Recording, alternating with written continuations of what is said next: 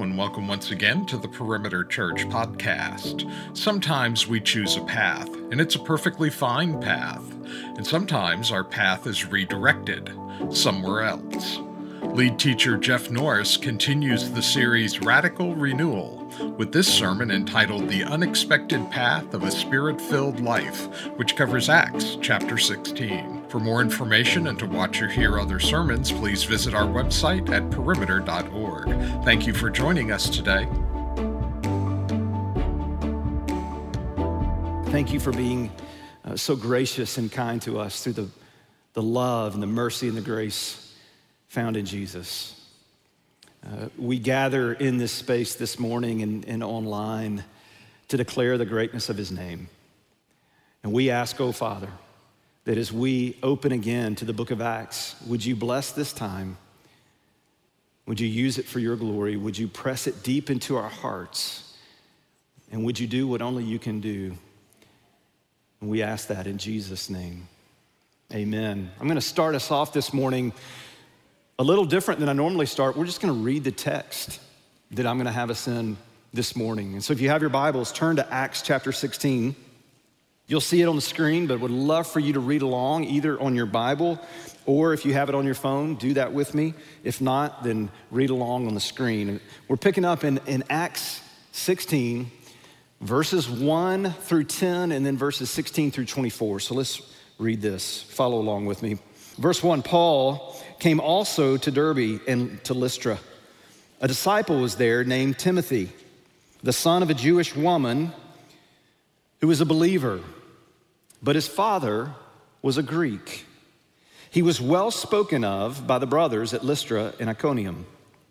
Paul wanted Timothy to accompany him, and he took him and circumcised him because of the Jews who were in those places, for they all knew that his father was a Greek. As they went on their way through the cities, they delivered to them for observance the decisions that had been reached by the apostles and elders who were in Jerusalem. So the churches were strengthened in the faith, and they increased in numbers daily. And they went through the region of Phrygia and Galatia, having been forbidden by the Holy Spirit to speak the word in Asia. And when they had come up to Mysia, they attempted to go into Bithynia, but the Spirit of Jesus did not allow them. So, passing by Mysia, they went down to Troas. And a vision appeared to Paul in the night. A man of Macedonia was standing there, urging him and saying, Come over to Macedonia and help us.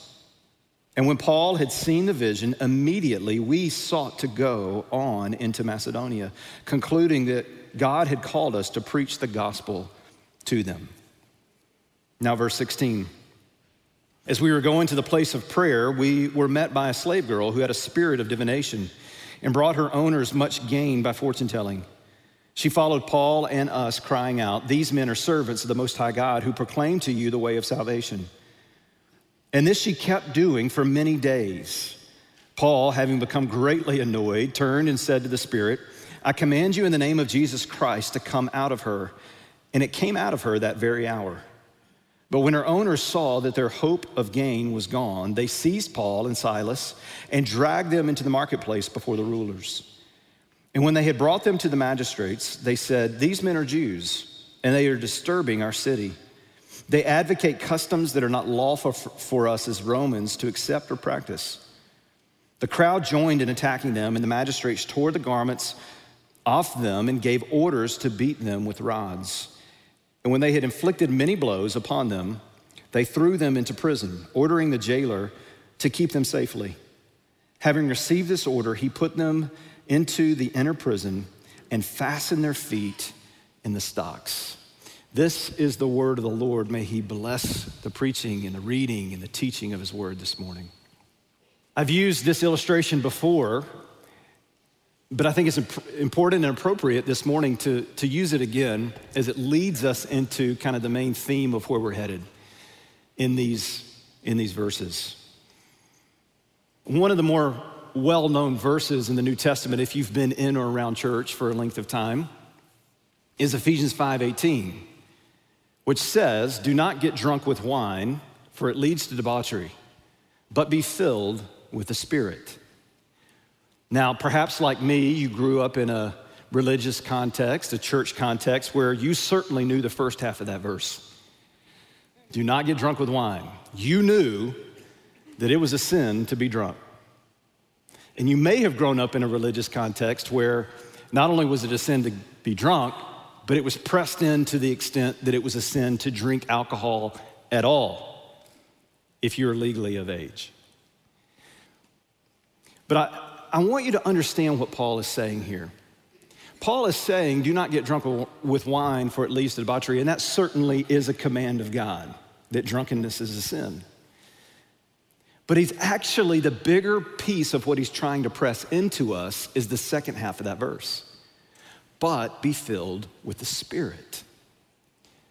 And, and here's what he's saying he's, he's essentially saying, in the same way that when you're drunk with wine, you do things you normally wouldn't do, you go places you normally wouldn't go. You say things you normally wouldn't say. You risk things that you normally wouldn't risk, and you endure things you normally wouldn't endure. In the same way that alcohol brings all that out of you in a way that leads to debauchery, be drunk on the Spirit.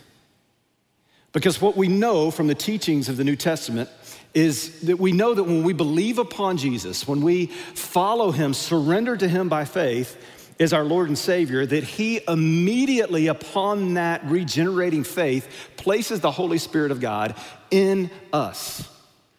The, the most common phrase that is used in the Bible to describe Christians is actually the phrase in Christ, that we are in Him and that He is in us and that we are united to Jesus. We talked about this back at Easter. And what a profound truth that is that the Spirit of the living God, and all of his manifold greatness now dwells within the human heart, empowering, changing, regenerating, shifting, renewing desires and who we are, making us more and more like Jesus. And so, what Paul is saying is, he's saying, be drunk on the Spirit, be so full of the Spirit that you go places you normally wouldn't go, you do things you normally wouldn't do, you say things you normally wouldn't say, you risk things you normally wouldn't risk, and you endure things you normally wouldn't endure, not in ways that lead to debauchery, but because you're drunk with the Spirit, in ways that lead to the glory of God and the establishment of His kingdom. In other words, don't be in control of your life. You're out of control when you're drunk with alcohol. Be out of control, if it were, as it were, because you're drunk in the Spirit. Let him lead you in such a way that he's bringing about radical renewal in your life that would have never happened if not for the Spirit in your life. Here's the problem.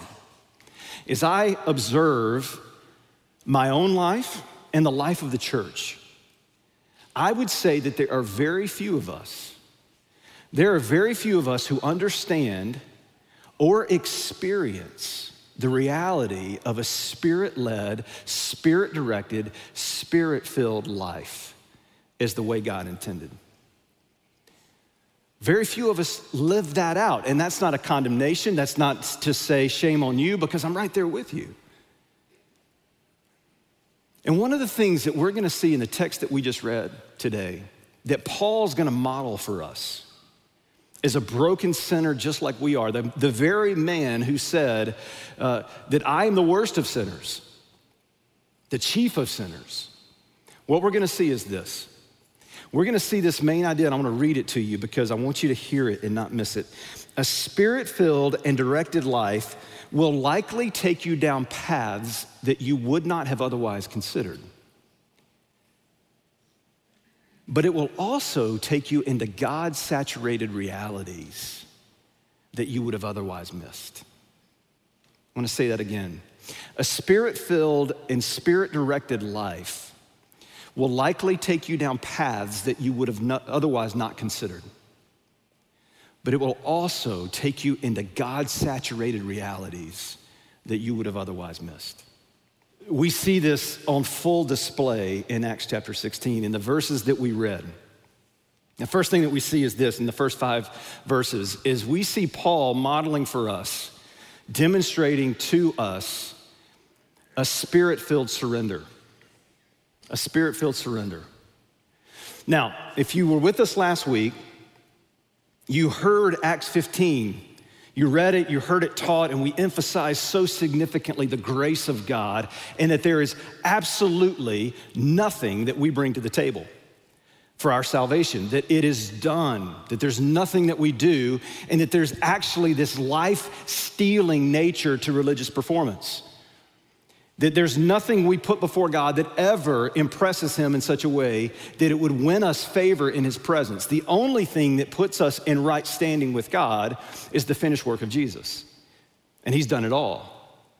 And so, a big issue in Acts chapter 15 that's recorded for us is the issue of circumcision and the Jewish moral law and all the ways in which they were pressing upon people a religious burden that God doesn't put on them. So they would say things like, yes, believe upon Jesus, but you also have to be circumcised and you also have to keep the Mosaic law. And it's not just the Mosaic law of that we read about in the Old Testament, it's all these other traditions that we've now elevated to the same level as the Mosaic law. And you really have to do all these things to really be saved. And so it was Jesus' uh, work and his grace plus the works of man that ultimately got you salvation.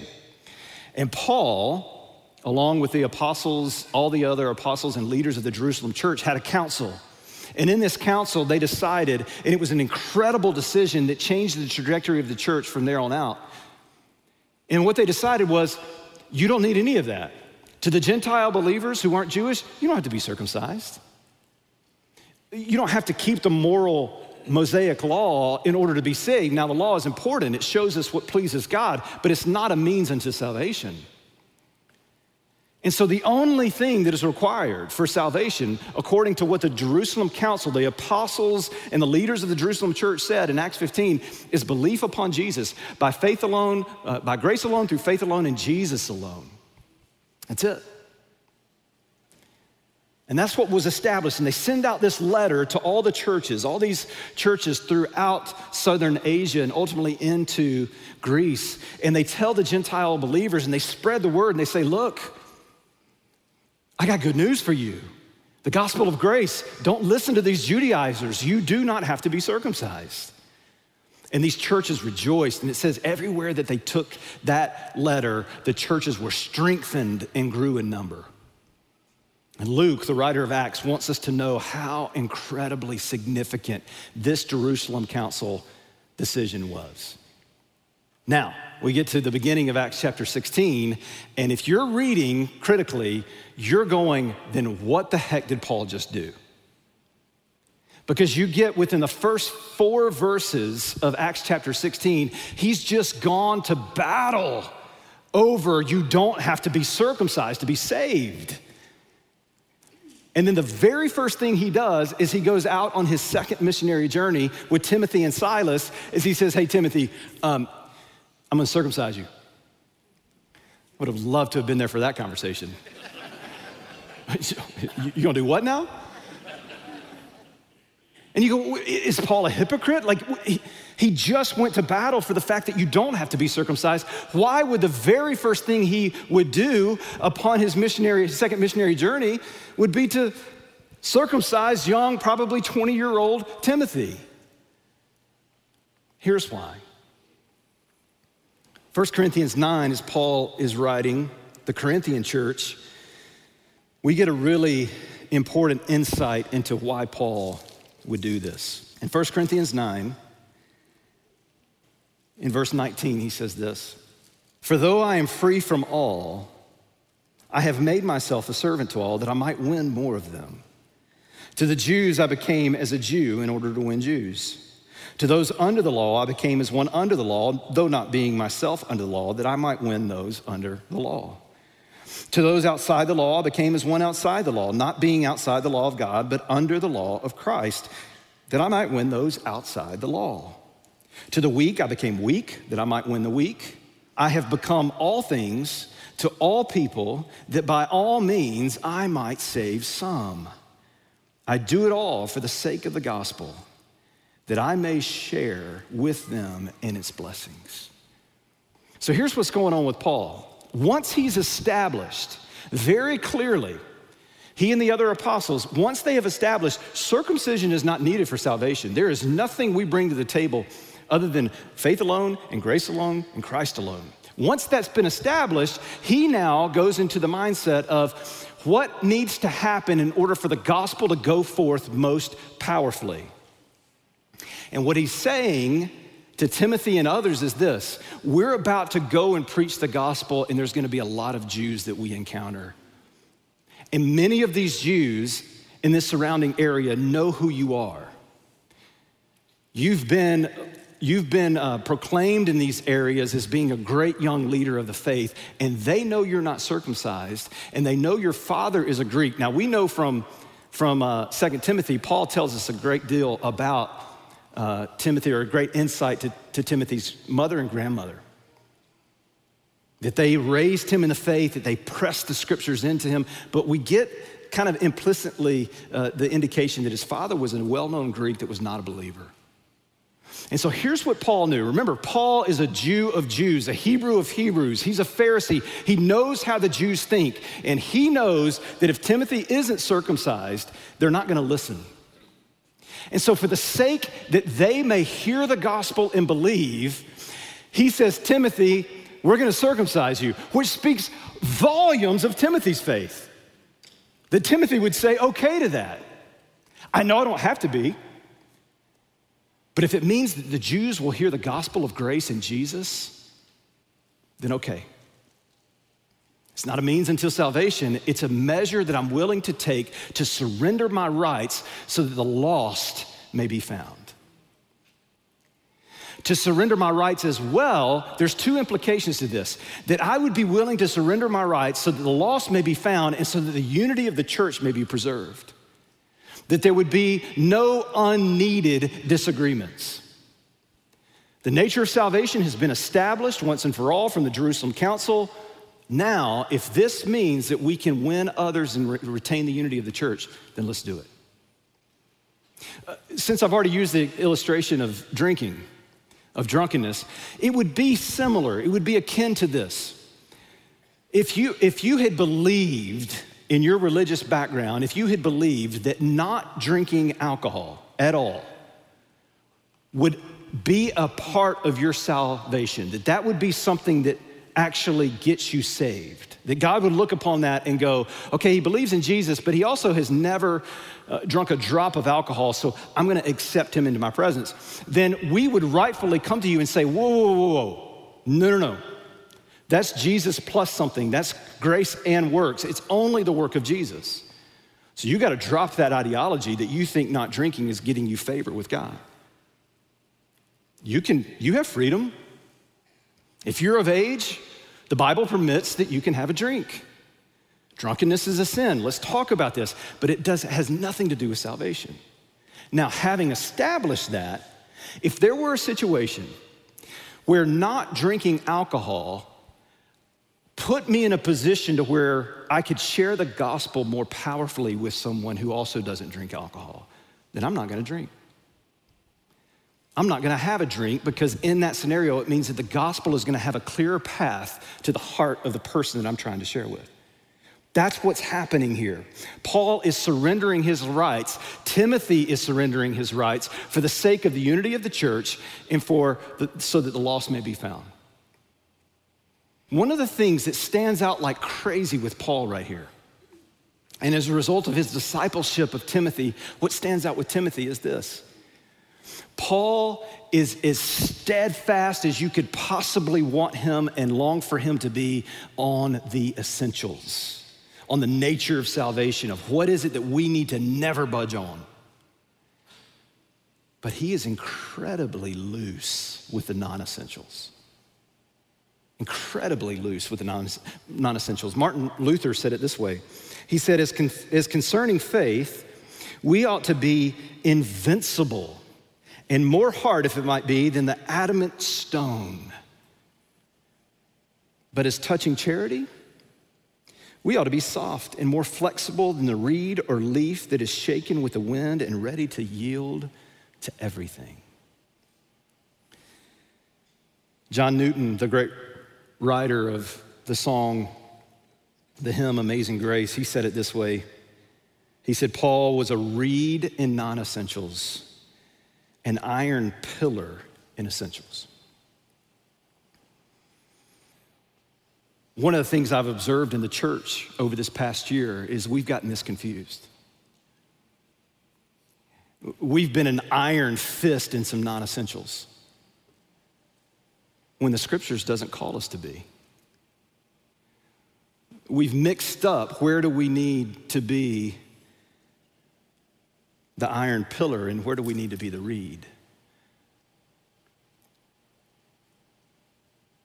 There's a, there's a problem that arouses in the church, and I know the American church, that's where we are, so I'm going to speak to that. And the problem that, that comes about in our culture is this we love our rights more than we love the expansion of the kingdom of God.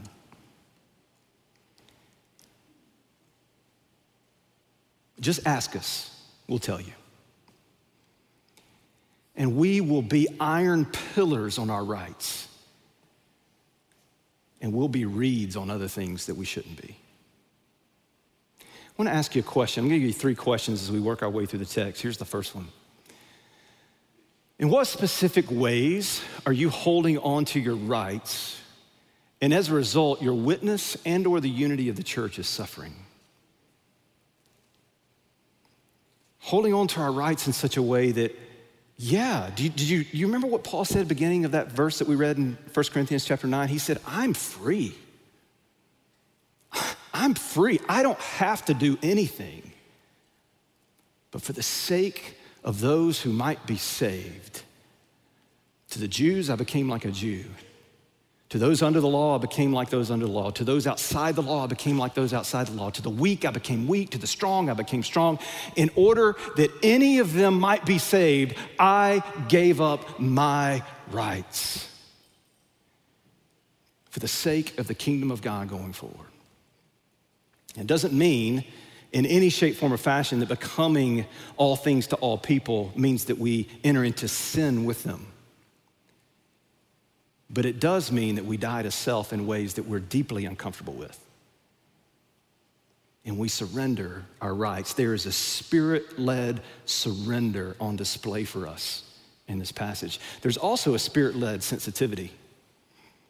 When you get into verses six through 10, you get this story of the Macedonian call. It might even have that, that headline, if you will, on that part of your Bible the Macedonian call, where Paul and Silas and Timothy are really wanting to go north up into Asia to spread the gospel. And all the text tells us, all the scriptures tell us in this is that the Spirit forbid them. They weren't allowed to go. We don't even know what that looks like. What, what did it mean? Did, did, like the Spirit build a wall that they couldn't get past? Like, what does it mean they forbid them? What it means is at, at a certain level, Paul and Silas and Timothy were so sensitive to the leading of the Spirit that they knew very clearly where the Spirit was leading them and where He wasn't. And you would go, Well, I don't, I don't understand. Like, doesn't, doesn't the Spirit of God say that? I mean, it even says it in the scripture that He desires that all would believe and come into repentance. So why would he forbid the gospel going into Asia? Like what, what, what's going on there? Well, then furthermore, it says, well, they, they reroute and want to go into a little bit more northwest into Bithynia. And it says again that the Spirit of Jesus did not allow them to do so.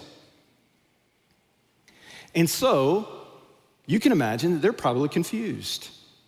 What are you doing, God? I, there's a sensitivity that they have to the Spirit that's such that they're so obedient that they would actually, in all of their fervor and zealous nature of, of wanting to proclaim the gospel, that they're sensitive to the Spirit saying, No, not there, not yet. Why? Well, Paul gets a vision. And it's a Macedonian man, which Macedonia means that they're going to go across the Aegean Sea into Greece to take the gospel. Now, they didn't know it as this back then, but for the first time into Europe. And to take it over into Macedonia. And that's where God wanted them to go. And so they do so. They follow the leading of the Spirit, and they end up in this important Roman city of Philippi. Now, what's interesting is Peter, in 1 Peter, Peter's writing a letter to a group of churches.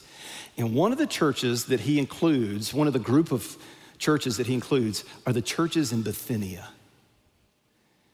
So we learn oh, the gospel did go into Bithynia, it did go into Asia, but it just wasn't through Paul and Silas and Timothy, it was through other disciples.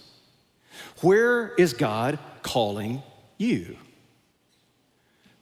Do you have spirit, uh, spirit-led sensitivity that in a way that you can only know as you spend time with the Lord and sense his presence and his leading in your life that you know where he's leading? And you're willing to not go to something, uh, go towards something that in your mind and in the rationale of everyone around you, it seems really appropriate to do so. There would have been no one that said, don't take the gospel to people who don't know in Asia. But for whatever reason, the Spirit said, no, I'm to send other people there. I want you in Macedonia. It reminds me of when Rachel and I first went into ministry. We had just been married, we joined staff with Cru. And our first desire, where we were first assigned to go, was to China. To work on college campuses over there and spend at least a year, probably longer, laboring in Southeast Asia. And that was our plan for the first several months. As we spent more time with the Lord, though, it seemed that God was increasingly saying, That's not what I'm calling you. That's what you want. That's not what I want. Okay, where do you want us, Lord? I'll tell you this Hattiesburg, Mississippi was nowhere on our radar. There was nothing in us that was going, I bet God wants us in Hattiesburg. But the more we prayed, and the more that the Lord had us have conversations with those who were leading over us, that became the place that God said, There, go there. Let me ask you this question. Here's the second question I want you to ponder. In what specific ways are you choosing to suffer? Oh, no, wait, that's the third question. Let's go back to the second. You got a sneak peek at what's coming. We may not, I may not, I may have forgotten to give them that one. Second question is this In what specific ways have you been insensitive to the Spirit's leading in your life? In what specific ways have you been insensitive to the Spirit's leading in your life? Now, here's what's interesting about the Hattiesburg story we sense very clearly that God's saying, not East Asia, Hattiesburg, Mississippi. So we go. And we spend two years there, and they were miserable two years. They were hard. I, I, have shared this before, but it was during that time that I had an incredibly difficult bout with anxiety and depression. And I was very confused as to why the Spirit of God would say no to what we were originally planning to do and take me to this place to cause me to go through that. Now, in the years since, I have seen clearly, and sometimes the Lord lets us see clearly why He leads us into certain things, sometimes He doesn't. But in this scenario, I was able to see clearly that the reason He took me to Hattiesburg, Mississippi was to kick my tail was to humble me, was to show me in ways that I didn't even realize how not dependent on Him I had been, to prepare me to be the leader that I needed to be. There was so much pride in my heart. I mean, pride's always there. We're always wrestling with that. But there was a unique pride in a young 23 year old that he needed to squash. And in his, in his sovereignty, Hattiesburg was where it needed to happen. So here's the third one. You already got a glimpse of where I'm headed. Oftentimes, when we have this sensitivity, the leading of the Spirit in the direction of the Spirit, it leads us into this Spirit led suffering. There's a suffering that comes with that. And you go, wow, do I want to be a Christian? Is that, where, where's the hope in this? Well, hopefully, I can explain it in a way that helps you see. We see it in the text where, as Paul and Silas and Timothy follow the leading of the Spirit, where does it, where does it get them? It gets them to Philippi, and it gets them to see some incredible conversion stories that we're going to talk more about next week. We're, just so you know, if you love Acts chapter 16 because of Lydia and the Philippian jailer, Hang tight, we'll get there.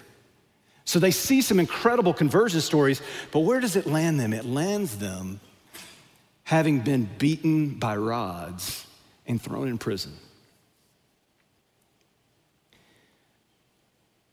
There's a part of us, another thing that we've bought into is not only have we bought into that my rights are what's most important, we've also bought into the lie that's been perpetuated among the American church for far too long that following Christ and having a spirit led, spirit filled life results in circumstantial comfort.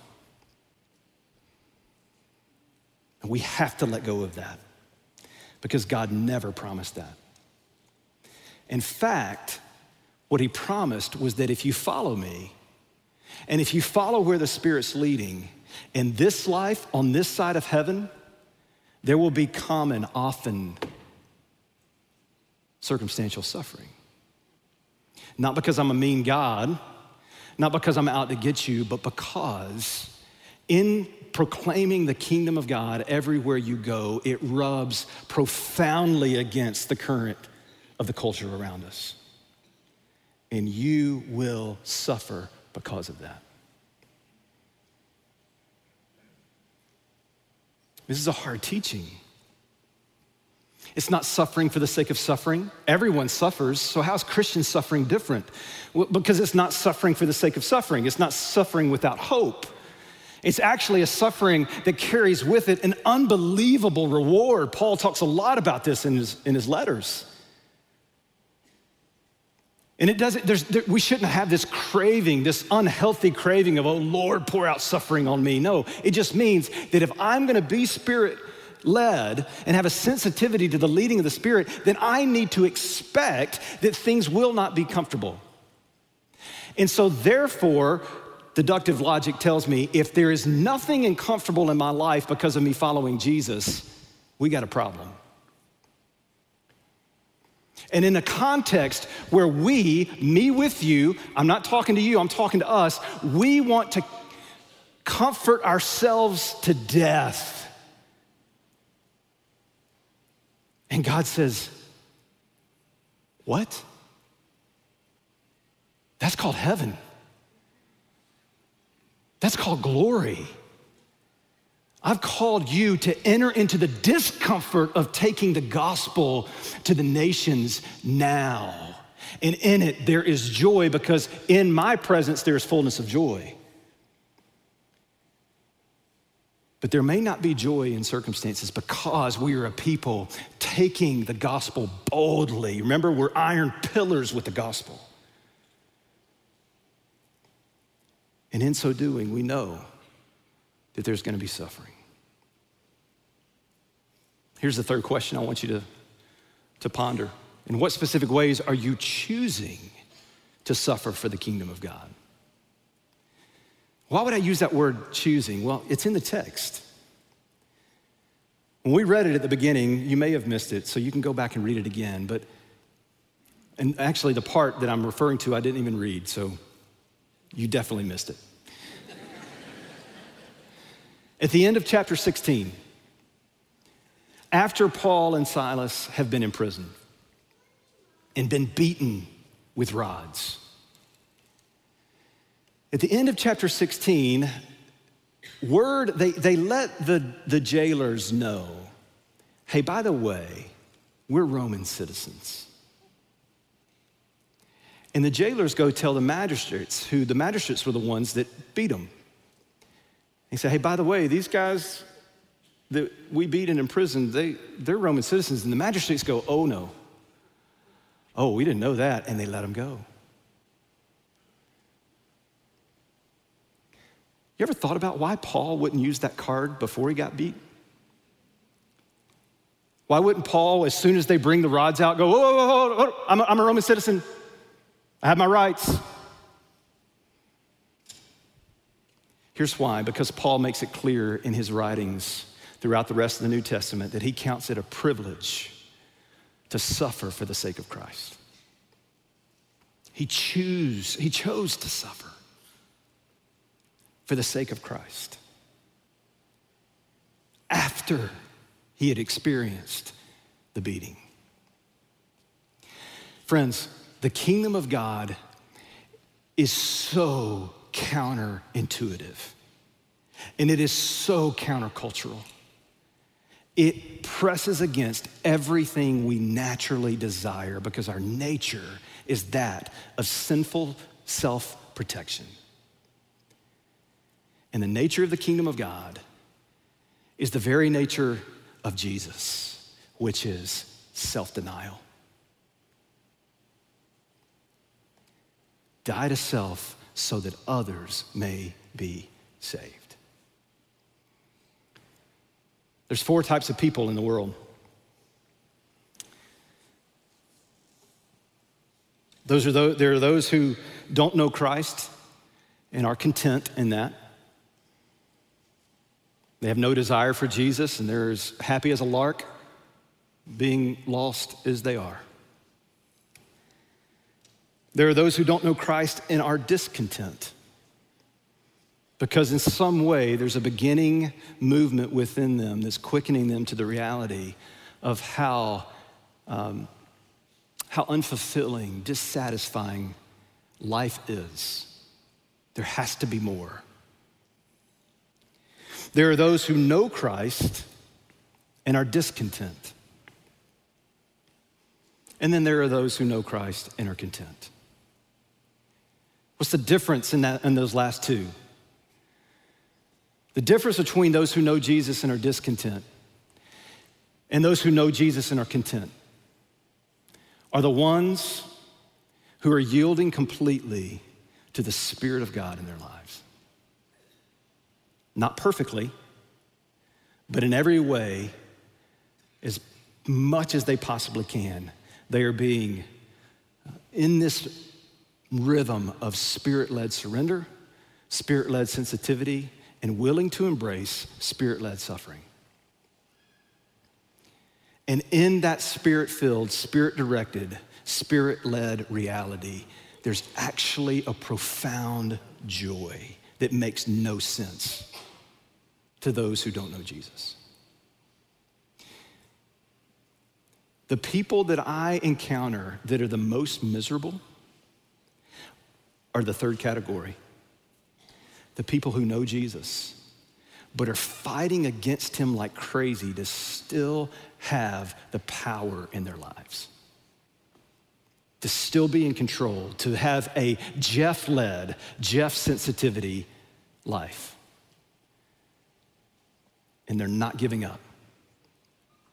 And God, in His faithfulness and His grace and His mercy beyond measure, continues to work and say, Look, you're not going to find what you're looking for until you surrender to the Spirit of God in your life and let Him fill you. And it's going to look very different than what you think it will, but you won't regret it. I hope you'll surrender. I hope you'll be sensitive to the Spirit's leading in your life. And I pray that we have a church full of people who are willing to embrace Christ centered suffering in a way that causes the gospel to profoundly go throughout Atlanta and to the ends of the earth for his glory. Father, thank you. Thank you for who you are in the ways in which you teach us through your scriptures. Thank you that you are a God who never gives up on us in all the ways that we can be defiant and self centered and self protective. Even those of us who know you, we know the goodness, we've tasted of the goodness of God. But yet, we still just naturally want to battle against where you want to lead us. So, Jesus, we praise you that you are so incredibly patient with us.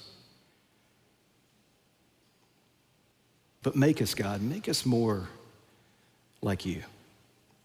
Christ, you're the one who came not to be served, but to serve and give your life as a ransom for many. To completely be humbled, to be a servant in the likeness of man, to be humiliated, so that we may be brought in. Give us your heart, O oh Jesus, and do it for your glory. We pray in Jesus' name. Amen. Would you stand? Let's sing together. You've been listening to the Perimeter Church Sermon Podcast. Perimeter Church is located at the corner of Highway 141 and Old Alabama Road in Johns Creek, Georgia. Please visit our website at www.perimeter.org for more information, to give us your feedback, and to find other sermons from our teaching team. Thanks for making this podcast a part of your day.